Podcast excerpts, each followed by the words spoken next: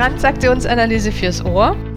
Der Podcast von Christine Nierlich und Jürg Bolliger. Herzlich willkommen.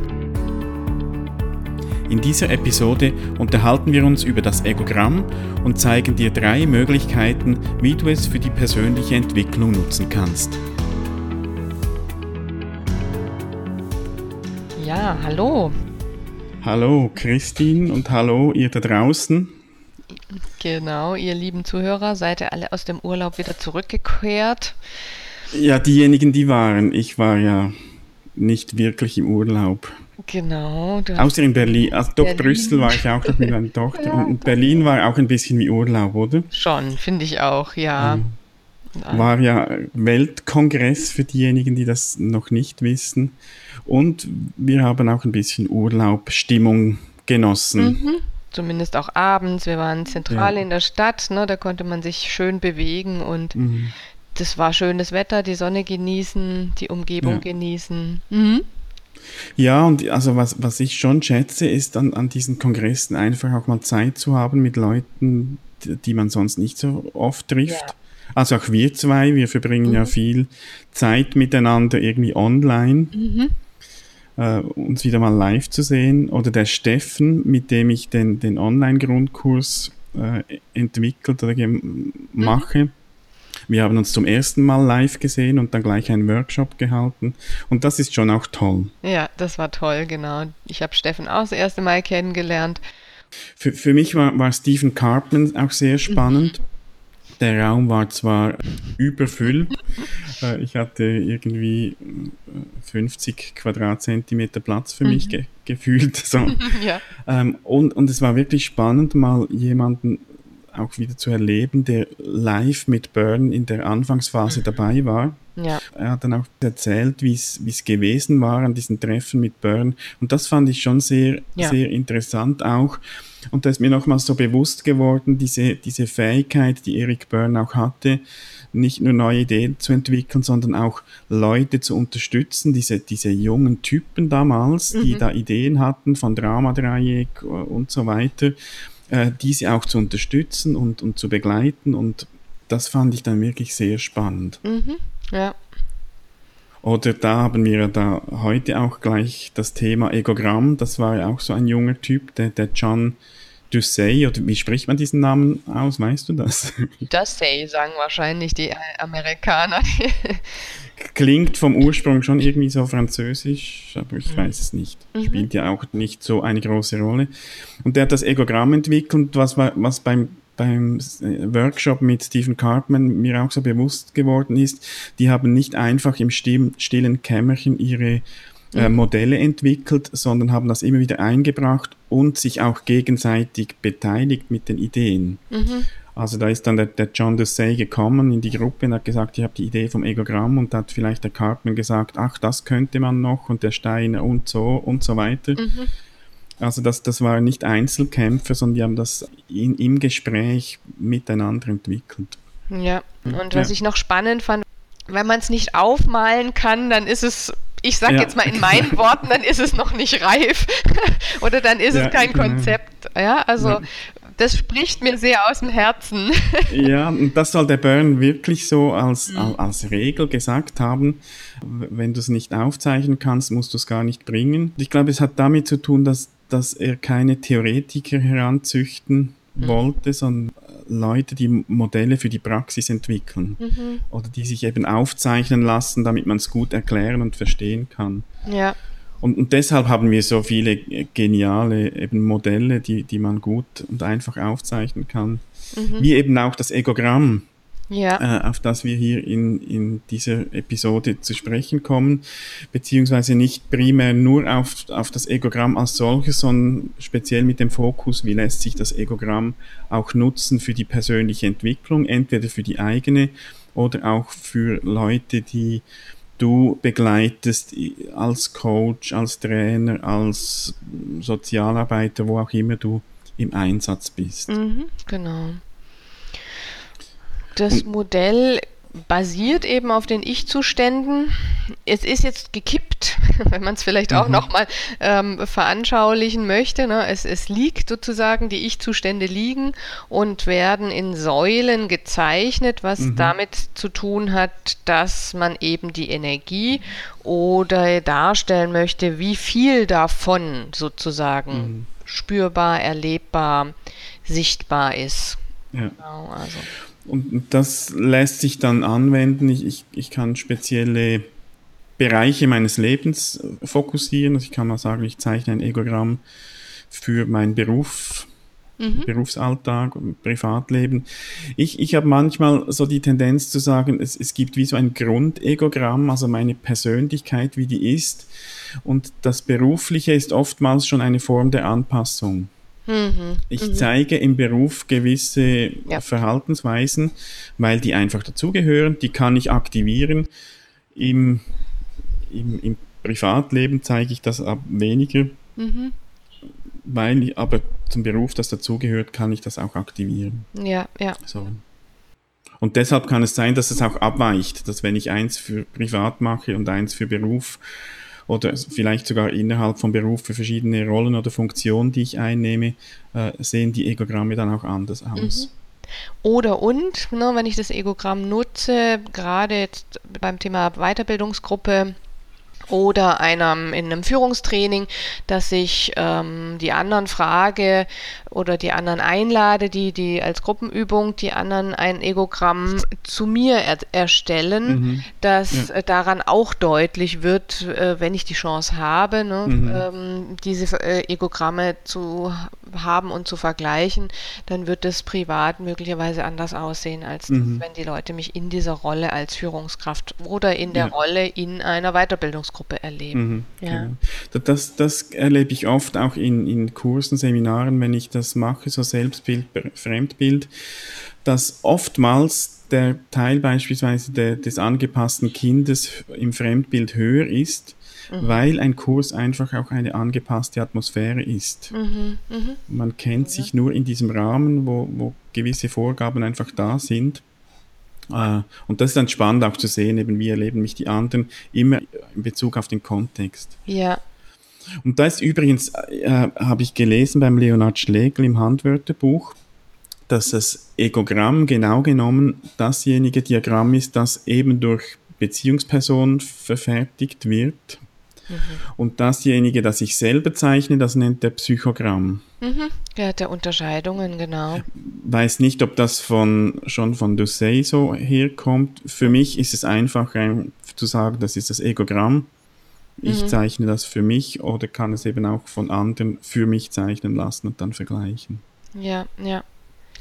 Und was hier auch nochmal deutlich wird, es ist intuitiv, ne? Also ich zeichne es für mich intuitiv auf und die anderen machen es ja auch sehr intuitiv.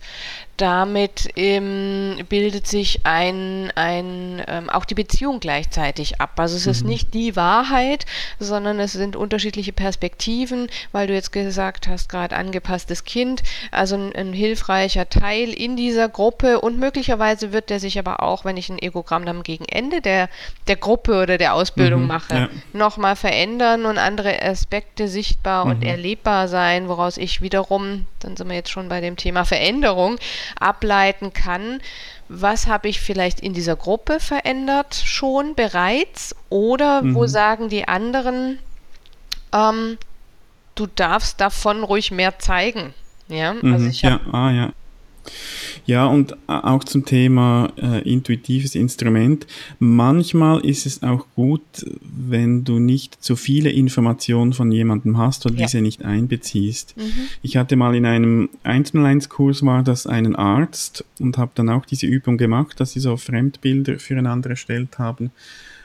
Und da haben die Leute ihm ein sehr großes, fürsorgliches Eltern-Ich zugeschrieben und er bei sich sehr klein.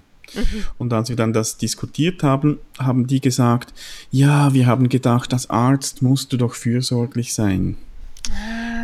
Das heißt, sie sind abgewichen von ihm als Person und haben etwas mit einbezogen, was sie wussten und dann ihre Interpretationen damit einbezogen. Und da ist es hilfreich, auch mal möglichst auszublenden, was ich sonst noch von jemandem weiß und darauf zu schauen, wie erlebe ich diese Person. Ja. im direkten Kontakt mit ihm. Und da sind wir wieder bei der Idee der Ich-Zustände im Erleben, also was erlebe ich an Fühlen, Denken und Verhalten. Ja, nicht die Rolle, ich erlebe den ja nicht als Arzt, sondern was erlebe ich von dem in der Weiterbildungsgruppe an Reaktionen, an Gedanken, die derjenige ausspricht und was ist daraufhin meine Idee und Intuition. Ja. Oder wirklich auch nochmal zu verstärken, das Bauchgefühl, was für ein Bauchgefühl habe ich bei dem bezüglich kritischem Eltern-Ich oder fürsorglichem Eltern-Ich. Ja. Dann gibt es ja auch Tests, die du machen kannst, irgendwelche Fragen beantworten und das Ergebnis ist dann ein Egogramm. Da gibt es mittlerweile auch Online-Möglichkeiten, die können wir mal verlinken in den Shownotes, wo du dann das auch mal anschauen kannst. Bei den Tests bin ich manchmal etwas kritisch. Ich erlebe oft, dass Leute einem Test oder dem Ergebnis eines Tests mehr vertrauen als der eigenen Intuition. Ja. Und ich denke, so ein Test kann eine gute Ergänzung sein, so wie ähnlich wie ein Fremdbild, auch nochmal zu schauen, wie stark deckt sich das mit meinem Erleben oder mit dem anderen. Und das auch mit gewisser Vorsicht genießen, weil es könnte sein, dass derjenige, der den Test verfasst, irgend bei einer Frage oder bei einer Aussage den Inhalt anders definiert als du, der du den Test ausfüllst, und dann gibt es natürlich eine Abweichung im Resultat. Genau, ja. Also das finde ich auch nochmal ganz wichtig. Und nochmal so der Hinweis, also es spiegelt ja nicht die komplette Persönlichkeit dar, es spiegelt erstmal die Ich-Zustände dar, ja. Das heißt, das ist meine Ausgangsbasis, das ist eine Idee für darüber nachzudenken, das ist ein gewisser Ist-Zustand, das ist das, wie ich mich erlebe, wie ich mich dann vielleicht auch erlebe und sage, ja, und deswegen habe ich in der Situation XY immer wieder Schwierigkeiten oder gleichzeitig, deswegen fallen mir Situationen XYZ leicht. Das einfach als Ausgangsbasis mal zu nehmen und das dann mit Beispielen und Situationen füllen. Ja. Und es kann auch sein, dass ich heute ein Egogramm von mir zeichne und in einem Jahr sieht das schon anders aus. Da sind wir beim eigentlichen Thema auch, dieser Episode.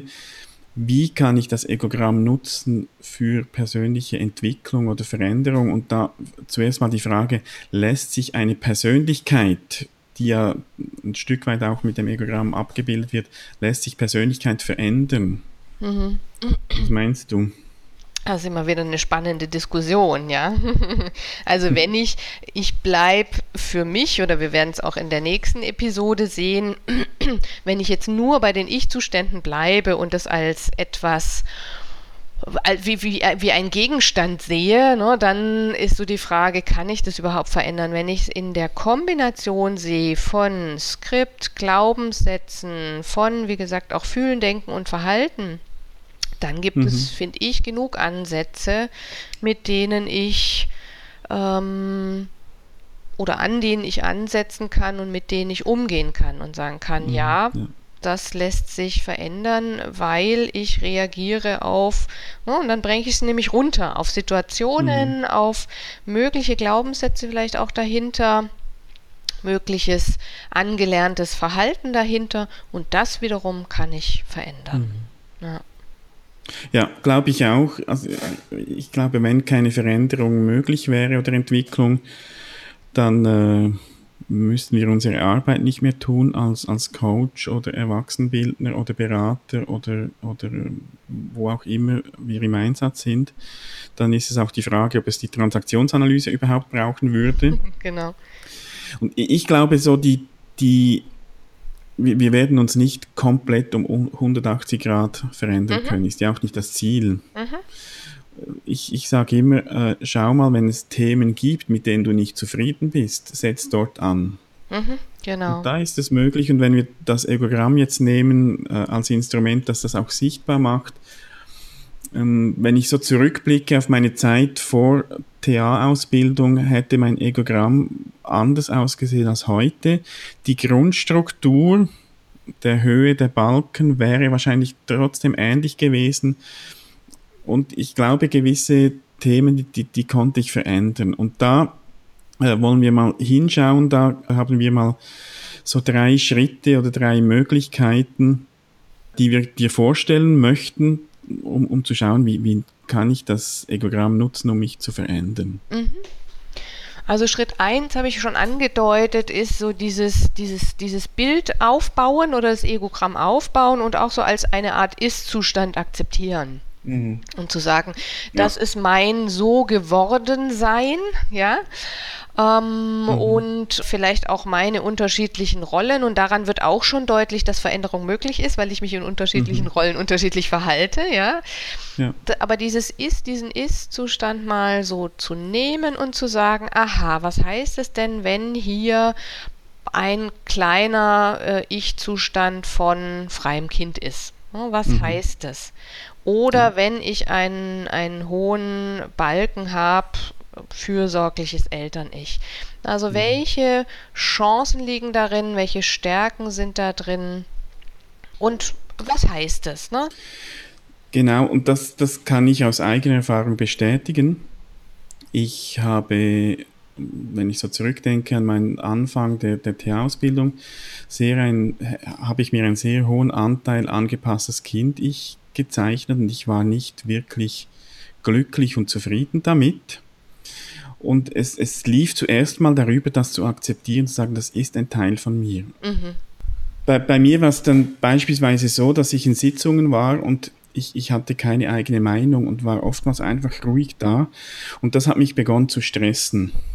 Mhm. Und irgendwann habe ich dann auch Rückmeldungen erhalten, wo Leute gesagt haben, hey, das ist so gut, wenn du dabei bist. Du bist so ein ruhiger Pol, auch wenn es hektisch zu und her geht. Bringst du etwas Beruhigendes rein in diese Gruppen. Und da habe ich dann mal gesehen, okay, ich bin nicht zufrieden, das ist auch gut so. Ich will ja etwas verändern, will mich entwickeln. Und auf der anderen Seite hat es eben auch Vorteile und Stärken. Ja. Und ich konnte dann diesen hohen Anteil an Anpassung auch plötzlich als Stärke sehen, sagen, okay, da habe ich etwas zu bieten, etwas zu geben. Und das wurde dann, oder war nicht mehr so ein Feindbild, das ich unbedingt bekämpfen musste. Mhm. Ja, und es wird so schön deutlich, dass es beide Seiten hat. Also einerseits kann ich immer wieder zurück auf diesen meinen Charakter, und ich addiere etwas hinzu, was vielleicht auch nochmal eine andere Idee ist von Veränderung, ja.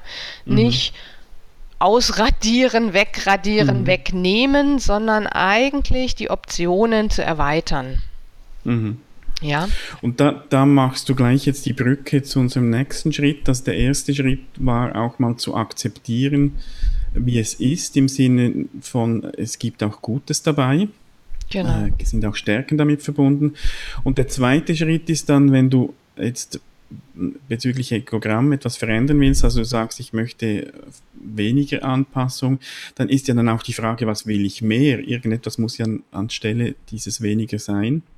Bei mir konkret war das so, dass ich mal das beim freien Kind ich angesetzt habe, dass ich relativ tief eingezeichnet habe. Ich war eingespannt in Beruf, Familie und so weiter.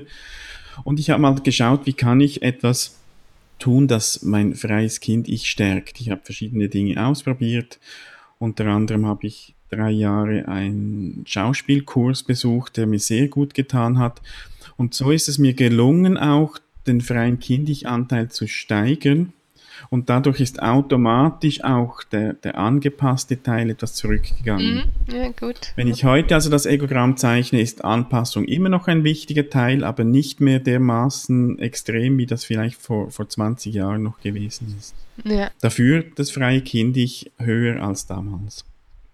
Das ist ein tolles Beispiel, ne? Und ich denke, da wird auch nochmal so deutlich, dass es auch ein bisschen heißt, um die Ecke zu denken und nicht sehr starr und eng daran zu kleben. Das freie Kind muss ich jetzt erhöhen. indem ich, was weiß ich, in der Situation oder in der Rolle mehr freies Kind ich zeige, sondern es kann sein, dass ich eben um die Ecke gedacht so einen Kurs mache, ne? Oder der gar nichts erstmal damit zu tun hat, der mir aber vielleicht Spaß macht und der einfach sowas wie Kreativität steigert und herausholt. Und da, also ich glaube auch nochmal wichtig, dass das Egogramm ist ja nur ein Hilfsmittel oder ein Versuch, etwas darzustellen, nämlich unsere Persönlichkeit, die man nie in Diagrammen letztlich abschließend darstellen kann. Ja. Aber es gibt den Anhaltspunkt, mal zu schauen, wo will ich eben auch etwas verändern und wo kann ich etwas tun, wo kann ich etwas stärken, und das ist dann der zweite Schritt, um zu schauen, was will ich entwickeln, wie kann ich das tun, wo kann ich das einsetzen, wo kann ich mir vielleicht Zeit dafür nehmen? Also ich fände nochmal das spannend zu sagen, also ich nehme nicht etwas weg, sondern ich nehme etwas hinzu. Was will ich also stärken? Und um die Ecke zu denken, kreativ zu sein, das finde ich nochmal einen ganz, ganz wichtigen Punkt. Ja. Gut, ich schaue jetzt schon ein bisschen auf die Zeit und ich denke, wir gehen weiter auch noch jetzt zum Schritt 3, dass wir den auch noch reinkriegen in diese Episode. Ja, den haben wir auch schon so ein bisschen angedeutet. Wo zeige ich welchen der Ich-Zustände stärker? Wo fällt es mir leichter? Was passt zu den Situationen, in denen ich auch bin? Und da gehört für mich schon auch dazu, so wo kann ich mein Egogramm, so in Anführungszeichen, also meine Persönlichkeit, wo kommt die gut zur Geltung oder wo wird eventuell auch eine Situation hält mich zurück, mich zu entwickeln. Das kann ich auch wieder aus meiner Situation berichten. Ich habe dann mal in so einer Sitzung durch meine Entwicklung auch einen Beitrag geleistet. Ich habe mal etwas gesagt und die anderen, die haben weiter diskutiert, so wie wenn ich nichts gesagt hätte. Das war dann mal zuerst frustrierend und ich habe dann gemerkt, es ist schwierig. Ich war in einem Unternehmen, im Ganzen waren es 10 Jahre. Ich habe mich in dieser Zeit entwickelt, aber für einige war ich immer noch der gleiche, der ich früher war, oder sie wollten mich in dieser Rolle haben. Das hat unter anderem auch dazu geführt, dass ich dort dann auch weggegangen bin, weil ich gemerkt habe, ich passe da nicht mehr rein, beziehungsweise es ist nicht mehr kompatibel, so wie ich jetzt bin und wie sie mich gerne haben möchten. So, glaube ich, kann das Egogramm auch genutzt werden, mal zu schauen, wenn ich nicht merke, vielleicht bin ich so zufrieden, nicht ganz glücklich in einer Situation, beruflich meistens, mal zu schauen, kommen denn da meine Stärken auch zur Geltung? Kann ich das, was ich will oder wo ich jetzt stehe, auch gut einsetzen? Und gibt es da eventuell Veränderungsbedarf? Das muss jetzt nicht gleich sein, dass ich da die Kündigung einreiche, mal zu schauen, gibt es da irgendwelche Lösungen? Ja. Bis aber hin auch zu sagen, ich brauche eine Veränderung, es braucht etwas Neues, damit ich meine Entwicklung auch weitergehen kann. Ja, also das ist ähnlich wie das, also das ist die Überschrift Passung, inwiefern passe ich in diese Rolle, in diesen Beruf, in dieses Unternehmen oder inwiefern passt es für mich gerade privat. Ne? Zum Beispiel könnte ich auch sagen, privat, Mensch, in meinem Freundeskreis, da kann ich gerade, ich bleib mal beim freien Kind, da kann ich mein freies Kind gar nicht so zeigen, weil alle Freunde oder sehr viele Freunde eher, was weiß ich, immer nur in die Oper gehen oder so. Und darüber sehr im Erwachsenen-Ich oder im Eltern-Ich drüber dann danach diskutieren. Ein Beispiel mal weit hergeholt, aber um mal zu verdeutlichen, was heißt es denn auch privat, wie passt denn da vielleicht etwas nicht? Oder wie merke ich, dass ich vielleicht meinen Freundeskreis ergänzen könnte oder sollte, um etwas mehr freies Kind oder wo ich auch anknüpfen kann und sagen kann, das habe ich früher mehr gemacht, das fehlt mir jetzt. Ja, ich glaube, zur Passung, also ich stelle mir es wirklich auch gerade bildlich vor. Ich kann ja auch mal so quasi ein Egogramm zeichnen der beruflichen Rolle beziehungsweise der Erwartungen. Was wird in dieser Funktion, sei das beruflich oder auch privat, war auch immer, was wird da verlangt? Wird da viel kritisches Eltern-Ich verlangt und so weiter? Und dann nehme ich mein Egogramm und lege es drüber und da sehe ich dann wirklich, passt das einigermaßen? Ja. Und wenn es große Abweichungen gibt, dann ist schon die Frage, was machst du damit? Mhm. Geht das für dich noch so oder besteht eben Handlungsbedarf, dass du sagst, da braucht es auch eine Veränderung meiner Situation, da geht es nicht mehr nur um die persönliche Entwicklung, sondern da besteht Handlungsbedarf an der Situation. Mhm. Gut, also das ist jetzt mal so ein breites Spektrum der Ideen, der Möglichkeiten des Umgangs mit dem Egogramm. Jetzt sind wir natürlich gespannt, wie ihr das Egogramm nutzt, vielleicht auch schon genutzt habt, liebe Hörer. Und da lässt sich vielleicht auch nochmal dran weiter diskutieren. Wie gesagt, wir schließen nächstes Mal auch mit dem Thema Veränderung nochmal an. Ja, und also nochmals kurz zusammengefasst, so unsere 3 Vorschläge sind mal auch zu akzeptieren, dass der Ist-Zustand oder wie du bist, dass das auch Stärken hat, also sich mit dem anzufreunden. Der zweite Punkt ist zu schauen, was willst du stärken? Und der dritte Punkt zu schauen, auch wie passt mein Egogramm oder meine Persönlichkeit auch in die unterschiedlichen Rollen, die ich habe und gibt es da eventuell auch Veränderungsbedarf. Das sind unsere Punkte. Vielleicht hast du andere Ideen noch oder nutzt das Egogramm auch noch anders, um Entwicklung zu unterstützen und da sind wir gespannt. Schreib doch einen Kommentar rein. Du findest diese Episode auf transaktionsanalyse.audio/039 für die Episode 39. Und da kannst du Kommentare reinschreiben, da sind wir sehr gespannt zu hören bzw. zu lesen, wie du persönlich das Egogramm nutzt. Genau, das heißt, wir freuen uns auf Kommentare und Diskussionen und guckt auch nochmal in die Shownotes, da sind nochmal Dokumente, Links, Formulare, Tests verlinkt. Jawohl, wunderbar. Dann hören wir uns schon bald wieder, auch nochmals zum Thema Entwicklung und Veränderung. Und wünschen dir eine gute Zeit. Ja. Bis dann. Dahin. Tschüss. Tschüss. Schön bist du dabei gewesen. Wenn dir unser Podcast gefällt, dann empfehle ihn weiter und bewerte uns auf iTunes oder in der App, mit der du uns zuhörst. Mehr über und von uns findest du auf transaktionsanalyse.audio.